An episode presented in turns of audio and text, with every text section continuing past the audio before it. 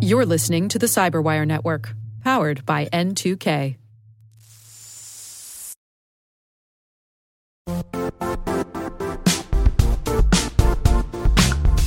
The IT world used to be simpler. You only had to secure and manage environments that you controlled. Then came new technologies and new ways to work. Now, employees, apps, and networks are everywhere. This means poor visibility, security gaps, and added risk. That's why Cloudflare created the first ever connectivity cloud. Visit cloudflare.com to protect your business everywhere you do business.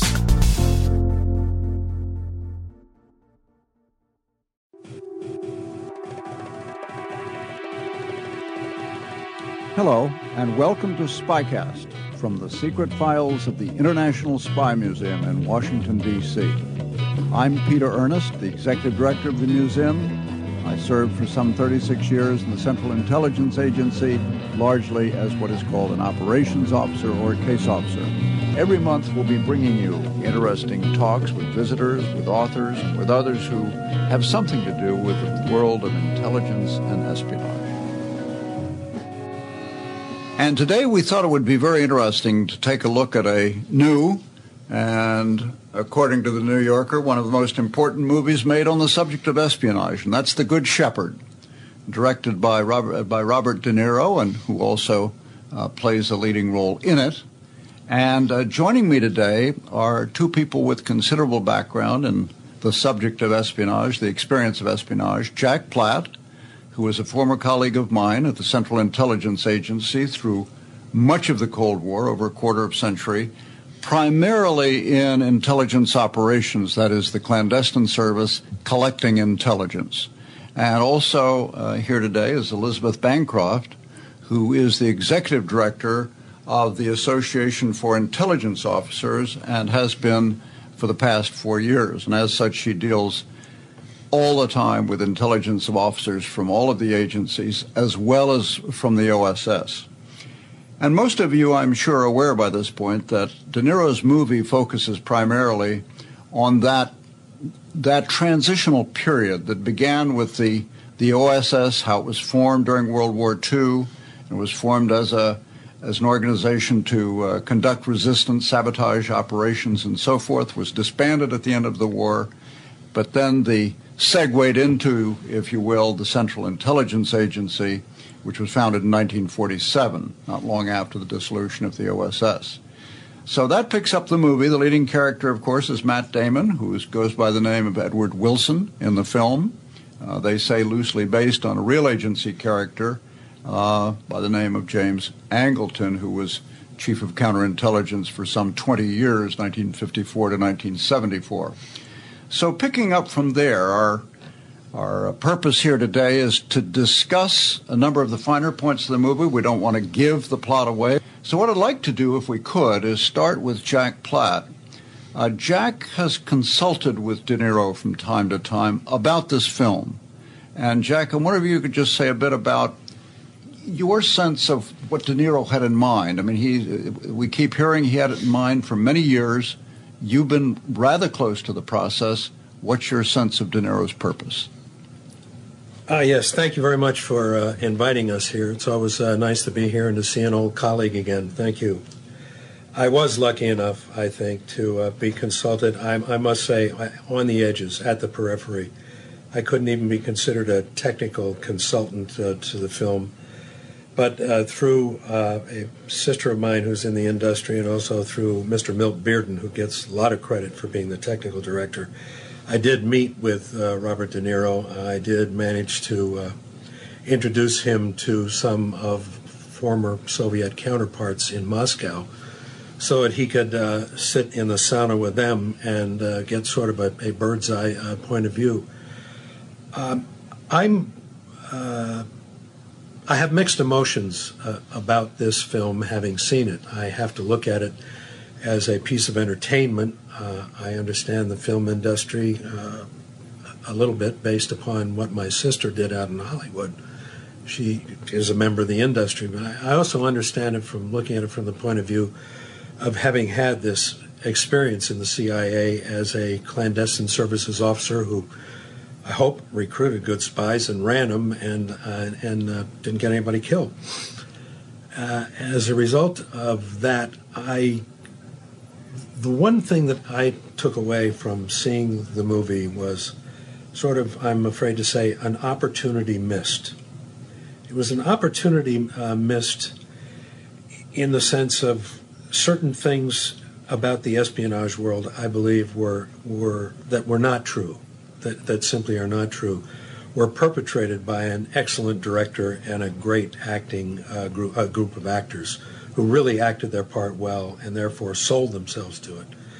And as a, as a result of that, it was a very entertaining film, something to look at. I, I would say that if Robert De Niro wanted to make a movie that people would talk about, look at what we're doing here today. I, nobody is going to walk away from that theater having seen it by just saying, ho hum, just another movie. So I think in that sense, Robert De Niro accomplished his mission. But I don't think that he caught I think, the real atmosphere, the real real tenure of what it was like to be a case officer in the clandestine services. Let me let me let me come back to you after a bit. Sure. Um, because it might be helpful. A, there's a general statement there, but it might be helpful to come back and look at some of the specific aspects. In other words, if we feel he, that he didn't get it right on the mark, where was he wrong? In other words, did he get it on the mark as far as the relationship went? Did he get it on the mark as far as the effects of secrecy and creating paranoia? And we'll come back to those. Let me just turn to Elizabeth and, and ask to comment on Jack's uh, take on the movie as a production, as a whole production. I know, I think you told me a number of OSS people had gotten in touch with you after seeing the film. And I'm just interested in what you're taking from that as well as your own impression. Well, I think many people uh, started into the film with the understanding that this probably is going to be a, a, fabulous, epic history of the of OSS, its time in in running operations during the war, and then the transition to CIA, which many of them did go on to join. And they were disappointed. Uh, they felt that there weren't these marital problems.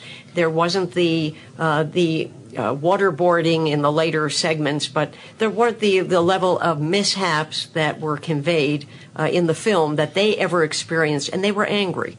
Uh, I think when you sit back with them and you say, but you know, this was not to give you a precise history. They took some of the facts and they pieced it together by creating their own history because they don't want you to have to come to the film with a knowledge of all these cases.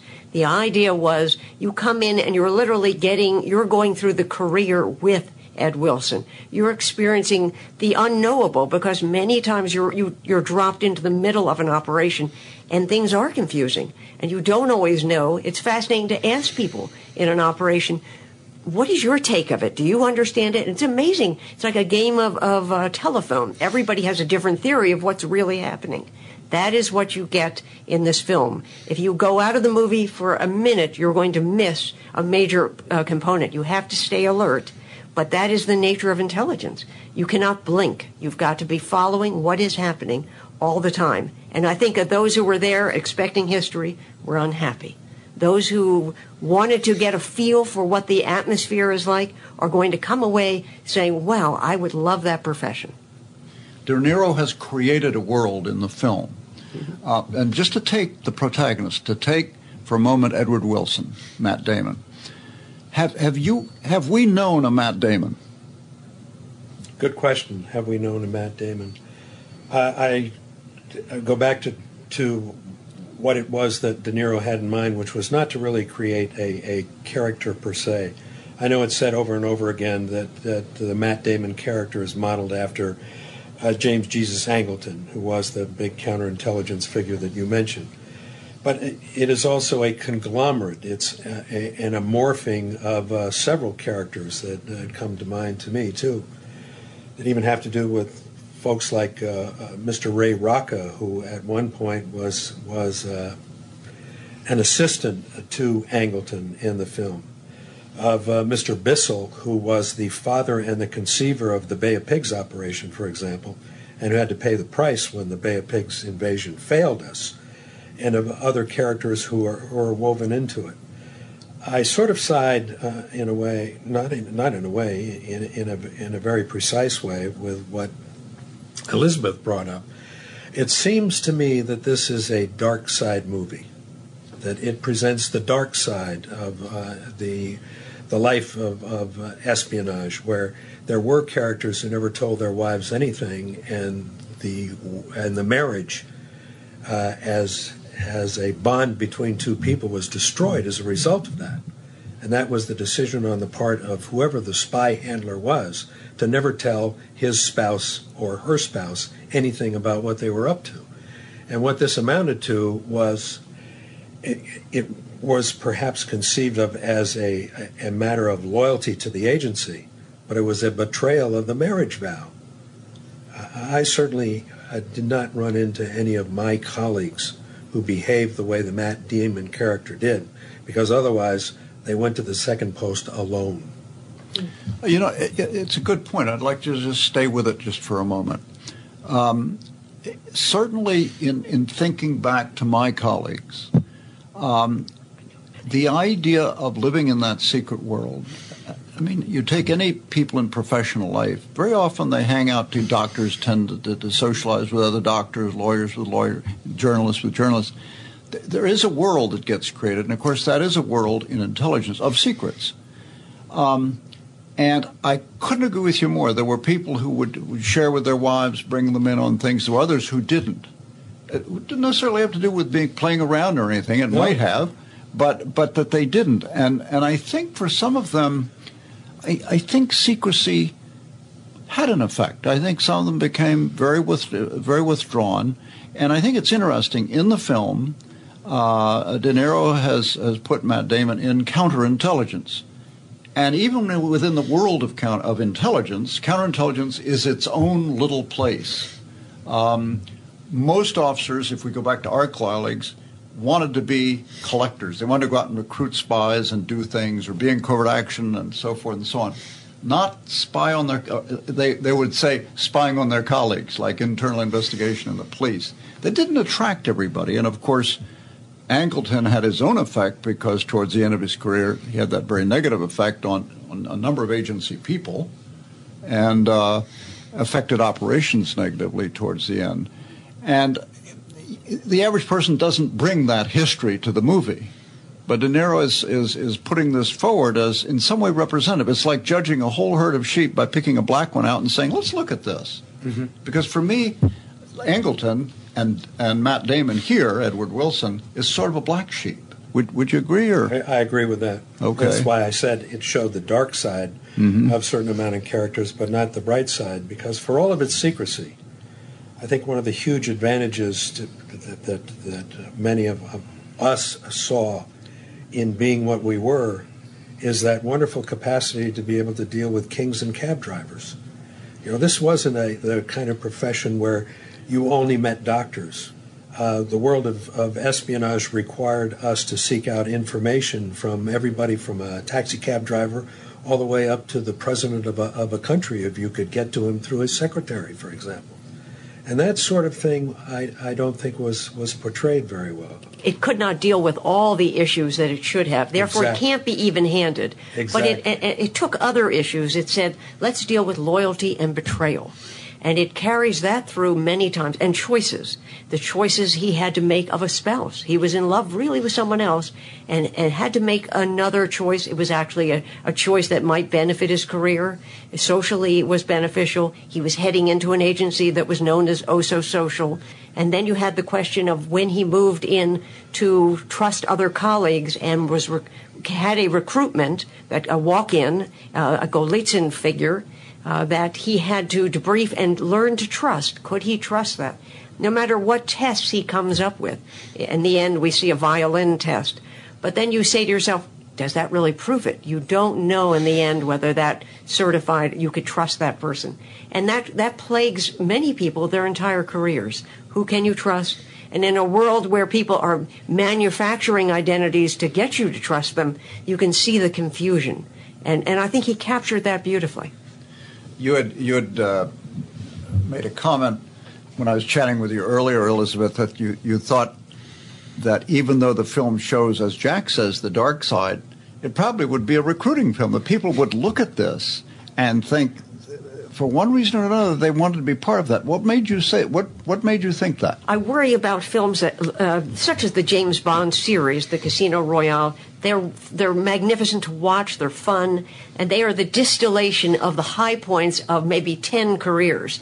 But the reality is, I think that those who go to the Good Shepherd and, and are challenged by it, want to see it again, uh, even if you find it confusing the first time, you're not turned off where you, that's it, I, I can't stand that pace. I think those are the sorts of individuals who intelligence careers will appeal to because that is the truer pace. It is not a fast moving process where every day there's going to be something exciting. You're going to be going off to a, a port of call that, that where you'll be running operations. It isn't like that. There is a lot of slogging. That's an interesting comment. I heard, I, heard, uh, I had someone tell me that, uh, gee, they went through this long film and nobody did any quote spying. In other words, it's it is a lot of, of sitting at a desk, trying to figure things out, getting evidence that doesn't fit together, and so forth. And I, I and I have to say this with with my background. I went a second time and I understood it better the second. I mean, I, I went a second time and I, I thought uh, if I have to do that, you know, they'll sell a lot of tickets because yes. people be, may, may be going back again. We'll be right back after this.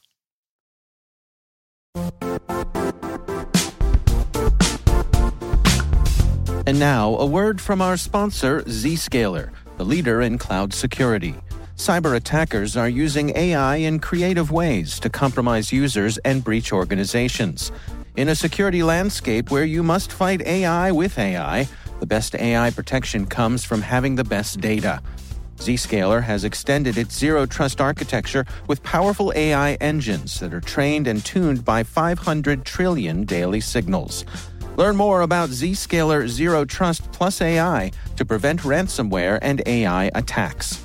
Experience your world secured. Visit zscaler.com slash zero trust AI.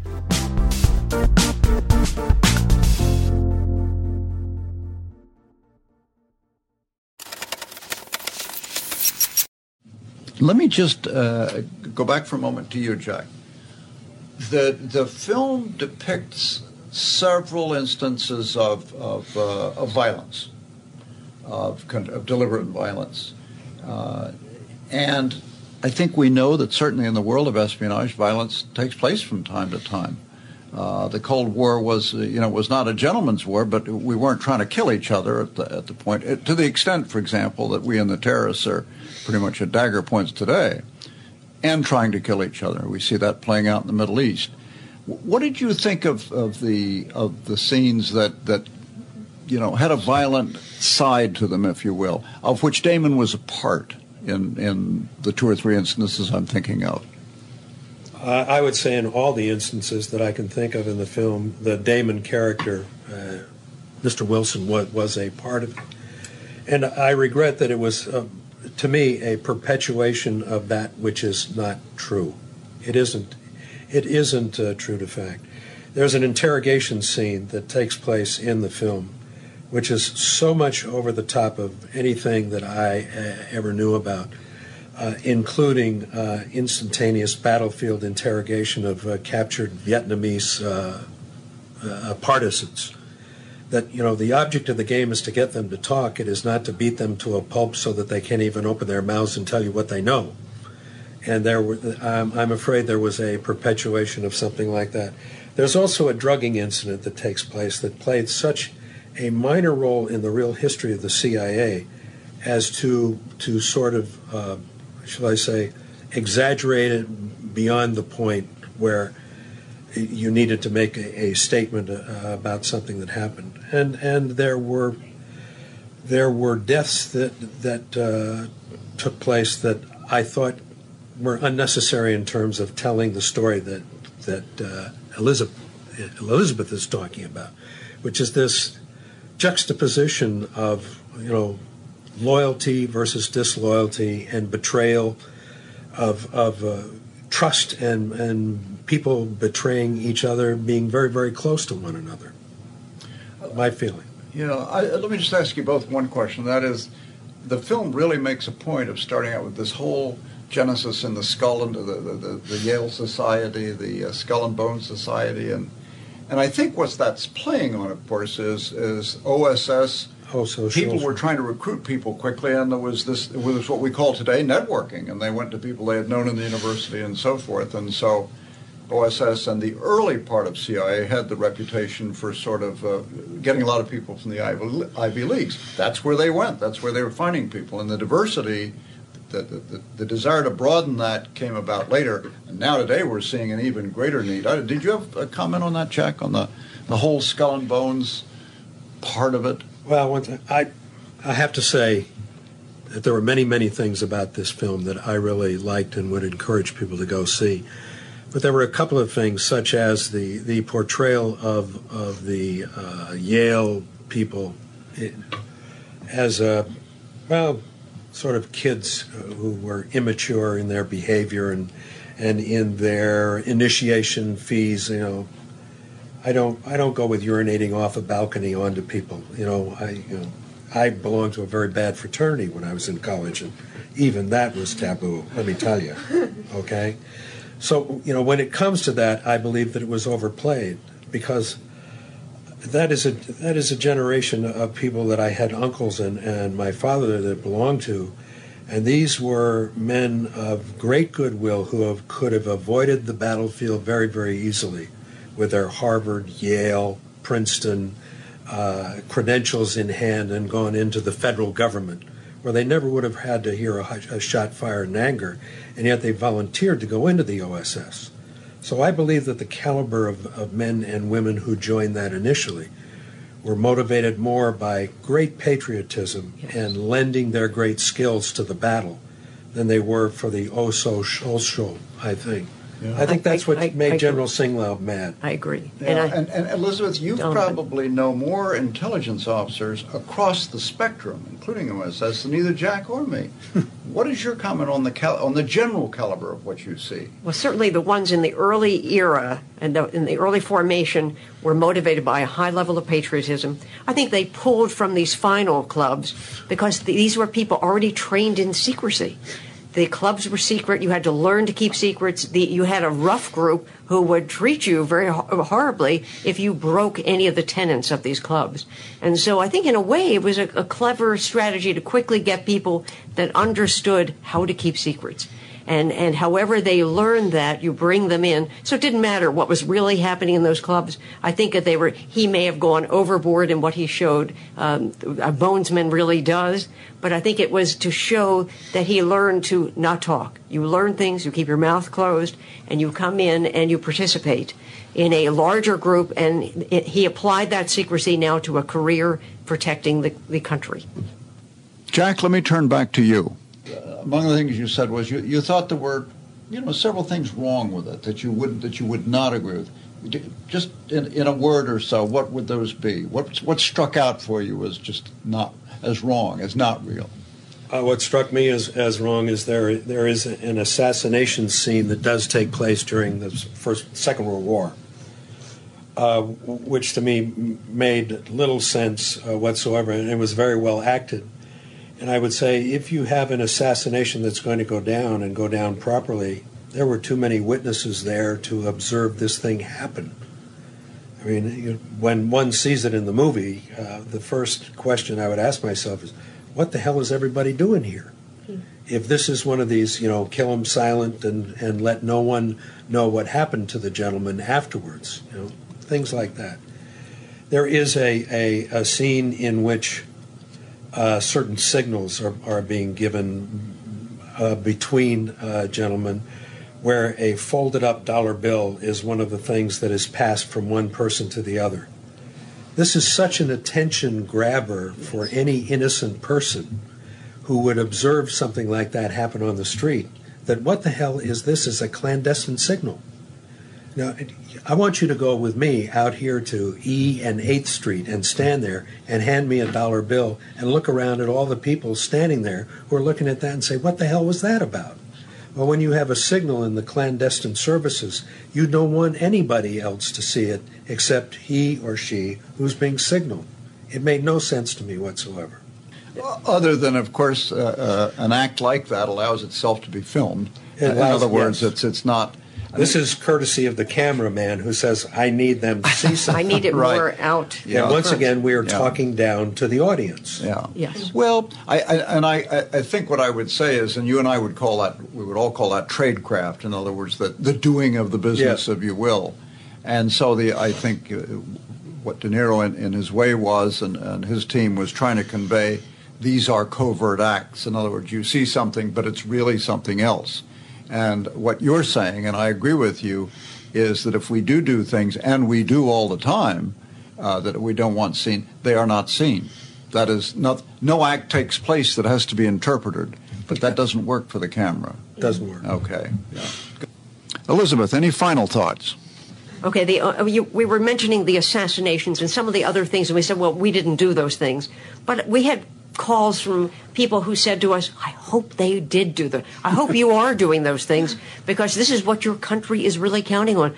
This is how bin Laden would have been, been eliminated. Had you been quietly doing these things that your country expects you to do, we don't want to hear how you did it. We just want to know the problems are solved. I think many Americans sitting in these theaters want to know the agency is capable of this. You have people who are not going to blink when they're expected to do it. They won't make a fuss. They're not going to talk about it in the office. They just do it. You take care of business and you go on protecting the populace who are unknowing about the dangers that they faced that have vanished because of the work silently of intelligence officers. I think uh, if, if, if the afternoon proves nothing else, it certainly shows that, that this film carries a weight and, and a, an impact beyond simply a standard afternoon getaway. In other words, I, I think what I, I'm very struck with is the um, not not the the the heat that you're that you're bringing to bear in your comments. I mean, it's evoking strong feelings, both in in the two of us who who were in the agency for so many years, and uh, uh, certainly you, Elizabeth, who had been so close to the intelligence community for so many years. So I think in that sense, that's in a way goes to prove what the, the one observer, which I opened with from the New Yorker, said that this is one of the most serious uh, films about espionage ever made. And I think that's probably a good note for us to close on, and uh, we'll look back to continuing another dialogue next time. Thank you. Thank you. Uh, those of you who have a particularly intense interest and who even may not have seen the film, uh, the following comments are in the spirit of what is called spoiler comments, and so that if you hear them, it may affect your uh, viewing of the movie or at least one or two scenes. So if you want to wait, you can see the film and then hear the comments, or if you just can't wait, hear the comments. At the end, you ha- you are left, as far as I'm Ulysses. concerned, I am left in a quandary. Did the exchange of the dollar bill mean that on his next assignment, as the film closes, you now see the Matt Damon character going into CIA headquarters that says, "Did he sell his ass out?" Yes, he sold it on. I, I, I think Did the he impression sell? he sold some of it for this. He hasn't given away anything significant, But all he's of us done know that favors. there's no such thing as being half But he pregnant. agreed. That's right. But he- he- he is half pregnant. But he gave, and yeah, I don't know if it was your word, but he gave tacit acquiescence to the KGB knocking off his wife. in return for his killing wife, right? his son's Son. would-be bride. Don't you Yes. agree? Okay. So I, i- in a sense, he is compromised. He is think, at the compromised, but it's not in a way where you could now blackmail him and get more. Well- he's not there yet. He's starting down that slope. How far he'll go, we don't know, and that's what makes it so fascinating. But I think I think we would Except say for he all of us who've seen it, no. Yeah, yeah. If ever there's a telling uh, tale, it is the Yeah. tale of Aldrich Ames, who thought that he could get away Yeah. with selling two spies. Yeah. Well, that's why it's so important because people think they can just be give a little bit But and then that's- get the money and yeah. go, and it, you, you're caught. It's over then. But it's interesting because it, it echoes the father who was disloyal. You don't know what it was about, what that meant, whether it was. You don't know what it was about. Was he pro-German? Was it uh, uh, homosexual? I mean, you just don't know. It just says they said I was disloyal. They were right. That's That's all it. it says. The only, just, the only, I, I gotta say this, the only thing in, that I, in, that was really clandestine uh, that I saw was one of the things that I told De Niro about very, very early in the game, because he said, "What's a piece of tradecraft?" I said, "Well, you get taught how to destroy a piece of paper quickly and not leave much." And he said, "What's that?" And I said, "It's called the accordion foil." yes. Fold. You fold take was- something and you fold it up like an accordion and you stick it on another piece of Yes. paper. I said the best thing is in the toilet, Yes. okay? And then you you take a match and you light the creases in the in the in the, the fold and it burns very very steadily right down to absolutely nothing and then disappears. He said that's amazing. Without very much smoke. and he said there's no smoke. That's I said there's no smoke. Well, we look forward to uh, continuing uh, this dialogue with you. And uh, we'd like to know if you have any comments or questions on today's Spycast. Uh, you can get in touch with us uh, through email at spycast at spymuseum, that's one word, dot org. That's spycast at spymuseum.org. Thank you.